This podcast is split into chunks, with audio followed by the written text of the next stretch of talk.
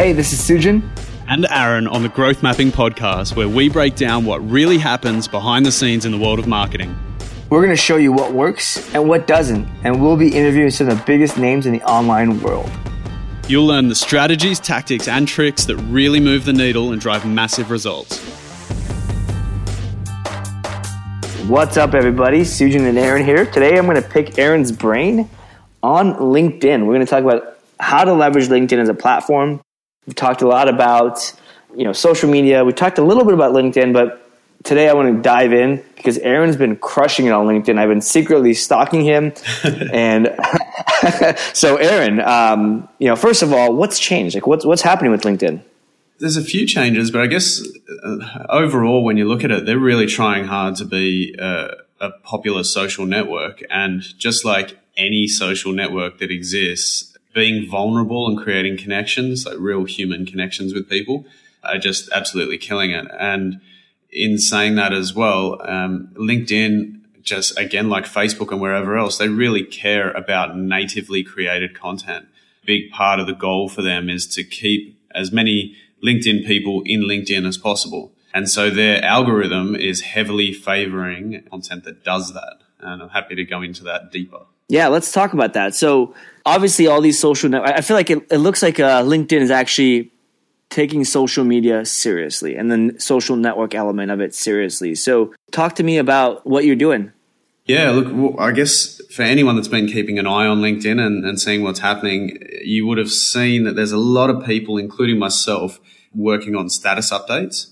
So what, what's happened in the past is people have written a couple of sentences as their status update or they've dropped in a link to their latest article or curated content that they thought was valuable and worthwhile to people. But what a lot of people don't know is that LinkedIn give you 1300 characters of space as a status update in LinkedIn. So um, what that means is you can actually craft a significant um, and impactful story. You know, it's a little bit restricted. 1300 characters means that you have to um, get to the point pretty fast and provide a lesson and everything.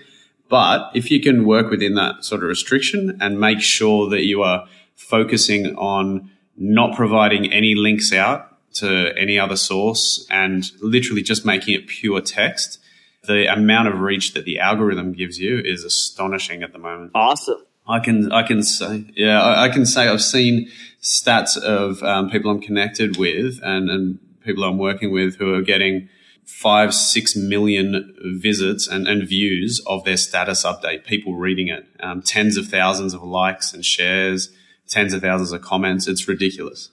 Nice, nice. To be blunt, I don't know from the things I've seen, I don't know that it actually moves the needle in terms of followers or meaningful views or numbers, but it, it does sure feel good, doesn't it? well, yeah, but um, look, I've I, I haven't um, done the millions and millions of views per single um, update. However, um, in to- I've been getting millions of views per month across a number of different update a number of different updates. And I can say prior to starting doing this, I was, um, you know, getting a handful of connection requests here and there. Every time that I launch one, um, when I wake up in the morning, I have uh, two, 250 new connection requests.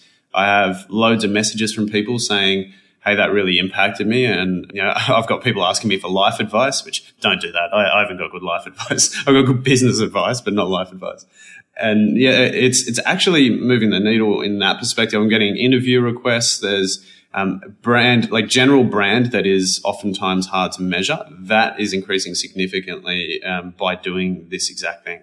Nice. So let's let's dive in. Okay, so you said good story, right? I see. I, I mean, from an outside perspective, and I, have been talking to a few folks internally, and they they just been begging me to try the strategy, and I'm I'm kind of just too lazy. This time around, I'm going to wait and see. But um, but so there's a good story. I always see this one or two lines and it says see more and it's like I'm kind of on the edge of my seat with this emotional like what what's this emotional cliffhanger? What's behind this see more, right? Is that what you're doing?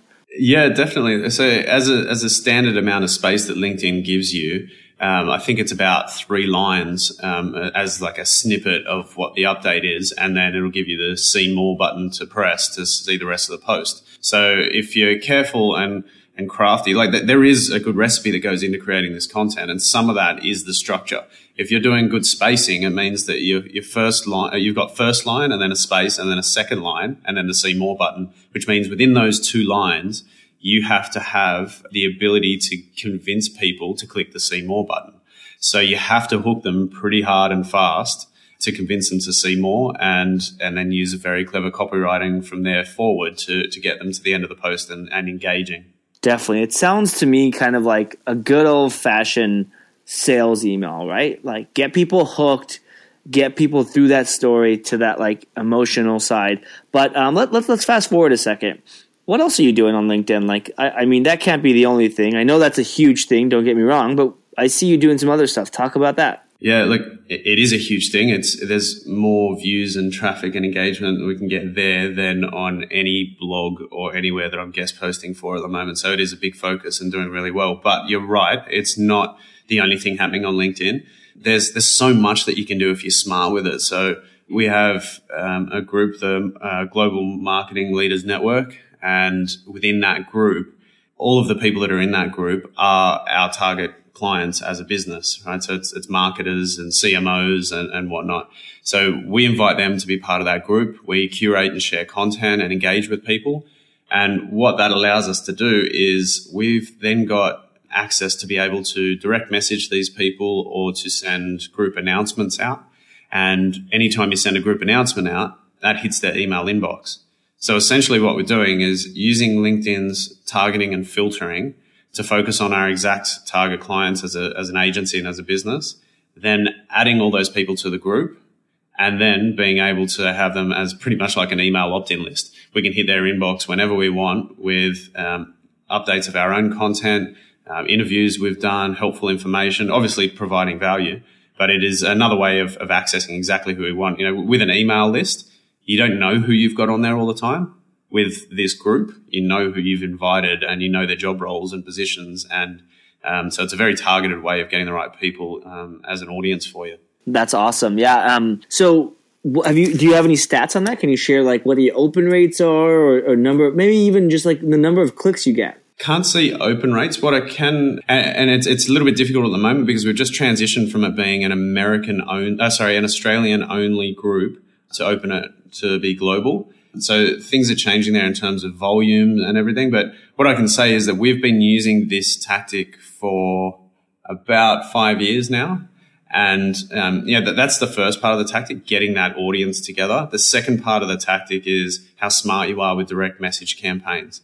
And so what we're doing is setting up, you know, four or five um, message sequences where we, we've got the right audience. We're then hitting them up saying, here's a great bit of content um, you know, check this out, thought this would be valuable to you, whatever else, um, providing value and then hitting them up for a, an ask at some point once the, the relationship's built. And what I can say is from the very first month of doing this work, we closed a client that we've still got today, um, that was worth, I think in excess of six, seven thousand dollars a month. And, and that's been over years. So that's, that's hundreds of thousands of dollars from this one tactic of this one client from month one. And it has happened forever since then. Wow, nice. It sounds like you're doing good old fashioned, like a drip campaign and seeding people content like you would do in an email. Is that right? It's 100% right. And the only difference here is that we had that targeted audience to begin with, like because of the filtering in LinkedIn and job titles and whatever else, you know that they're going to be a whole lot more interested in the content you're sharing and because they've opted into the group and they've opted into to engaging with you. So um, you, you, typically know that you're talking to marketers or CMOs and, and not just people who read a cool article at some stage and thought maybe they'd connect. Yeah, super smart. Yeah, I think that's uh, even when doing like cold email or types of things like that, it's always good to get that social connection in the first place because you get validation. So cool. Any other tips? Uh, what did I not ask? What do you? What what, what should I? What should have asked? no, yeah, I think um, you, you, asked the right stuff. I think it, it, there's value in sort of um, diving a little bit deeper into those status updates, just because it's one of those things where you get different things happen at different times at different networks where a big opportunity comes. And you need to jump on it and seize the day and take advantage of it till an algorithm changes or until it doesn't work anymore. And one of those things is these status updates. They're just absolutely killing it. So, eh, you know, we, we sort of touched on um, get a strong hook in the in the beginning. But you really that that emotional pull you touched on, we you really need to dive deep into that. I'm finding that the minute that you can do that, you create a narrative, an emotional pull, and, and that hook, and you dive through a story and then provide a single lesson at the end, not like five different lessons. And you be really specific as to what the impact was and um, the lesson learned. The more and, and and even things like if you're mentioning uh, you know, a lot of influences helped me on my path, for example, you'd want to mention a couple of people. You want to be specific about details as much as you can. And then what happens is once you've written this whole thing up, you provided that lesson at the end, you've then got to come back and go, now I've got to chop out unnecessary words and cut it down to impactful statements within 1300 characters. So a big part of it is, yeah, you can be handed the formula, which is what we're doing now but I've seen loads of other people jump on and try try it with the formula, and they might get five, ten thousand views just naturally because of the algorithm. But the minute you start researching and understanding um, copywriting and actually trying hard uh, from that perspective to you know to follow the right rules and make sure you're hooking people in and all of that, the minute that you're following copywriting best practice, then it, it actually just blows up. And the thing is, the other, what other people do is they'll give it a shot and they'll get 10, 15,000 views and go, yeah, that was awesome and, and stop it. But imagine for me, if I knew I could get 10 or 15,000 views instantly when I posted 1300 characters, I, hands down, I'm going to be creating one a day at minimum and sending it out there because that's more views than you can get pretty much anywhere else and it's free. Nice. That's awesome. Yeah. And I mean, this is pretty much what you just described here is pretty much what Pulse was early on, right? So yeah. when you get in early, and I'm I'm not going to do this, and we'll just see what happens. when you get in early into a network, you build that following, and and it's something that they can't take away from you, even if the tactic dies. Yeah, that's exactly right. And um, I missed out on on getting uh, benefits out of Pulse. I I publish a lot of articles there, and still don't get the sort of interest that I'd like, which is annoying the, yeah, the, the, status updates are really working. And look, another tip on doing it is that the way that the um, LinkedIn algorithm works is that it's all focused on um, the, the, minute that you launch or you publish, your content gets shown to a sample audience. And if that sample audience engages, likes, shares, and comments, and it looks, you know, it's not raising any flags in terms of words that shouldn't be used or whatever else, then um, LinkedIn then says, okay, well, now I'm going to uh, you know, it's passed that test and passed that filtering. Now we're going to just explode it and show it to a wide range of people and, and keep monitoring the engagement. So what's important is if you're going to publish something, get some people, get some engagement happening as fast as you can. You know, message friends, family, co-workers and say, Hey, look, I'm just publishing this. I'd love you to get involved in the conversation or share it.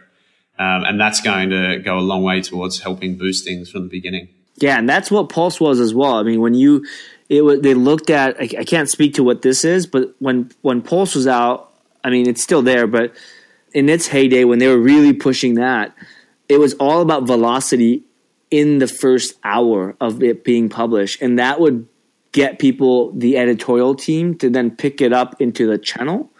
Either way, all of these social networks is all about what whether it's Facebook, Twitter, what have you. It's all about getting your friends, your family, begging, borrowing, whatever you can do to get it early on, that traction. And then if it picks up steam, you know, good. If not, try again. Yeah, that's exactly right. And look, I guess one of the last things that's worthwhile, definitely worthwhile covering is um, native video for LinkedIn. So they've, you know, the beta has become available and, and loads of people are jumping on board. I've got access to it. I've not done one yet. Um, I've been hearing mixed reports. I've got some people saying that the reach is outstanding, and logically, it would make sense that they would allow the reach to be outstanding because they're trying to promote and get people on it. And you know, video to pretty much every other network, like Facebook, just gets amazing views and, and coverage so and reach. So I assume LinkedIn are going down the same path. However, I've seen mixed reports. I haven't jumped on yet. I'm I'm willing to give it a shot soon, but you know, video takes a different type of requirement in terms of a content strategy. You know, text posts are you can sit there and work on and edit it and whatever else. If you're going to do it on video, there's just a few more elements to consider. And so before jumping in on that, I just want to make sure I've got the content strategy right. But I, I have a feeling just like everywhere else, video is going to be very big on LinkedIn. Yeah, definitely. I mean, the world is going back to video, right? I mean, it kind of came in in 2006, hot and heavy with YouTube. It peaked, but I think now the business world is using video, and I love video because uh, it shows it separates the the BSers. Anybody can write content and paraphrase someone else's content, but you can kind of tell if they're bullshitting on a video, or better than at least on on uh, unwritten.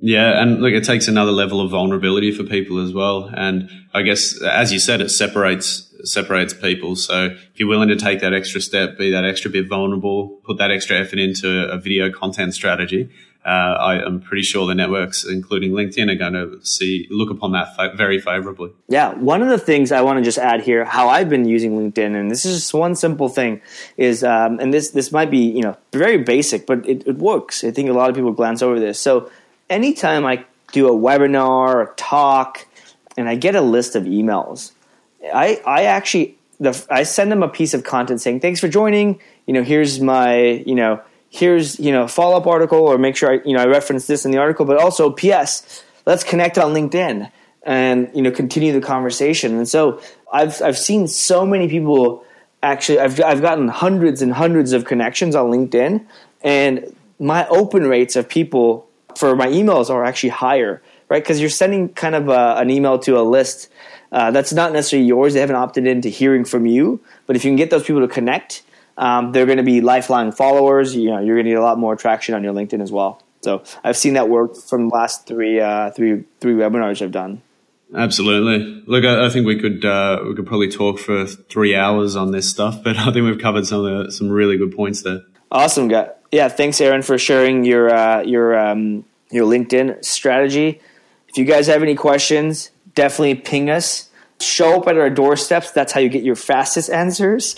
But otherwise, you can email us, and um, you know, catch you next time.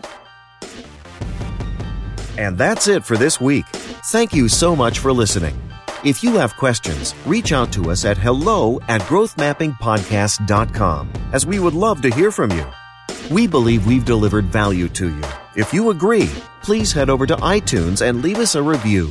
It's the best way you can say thanks. So, thank you, and we'll catch you next time.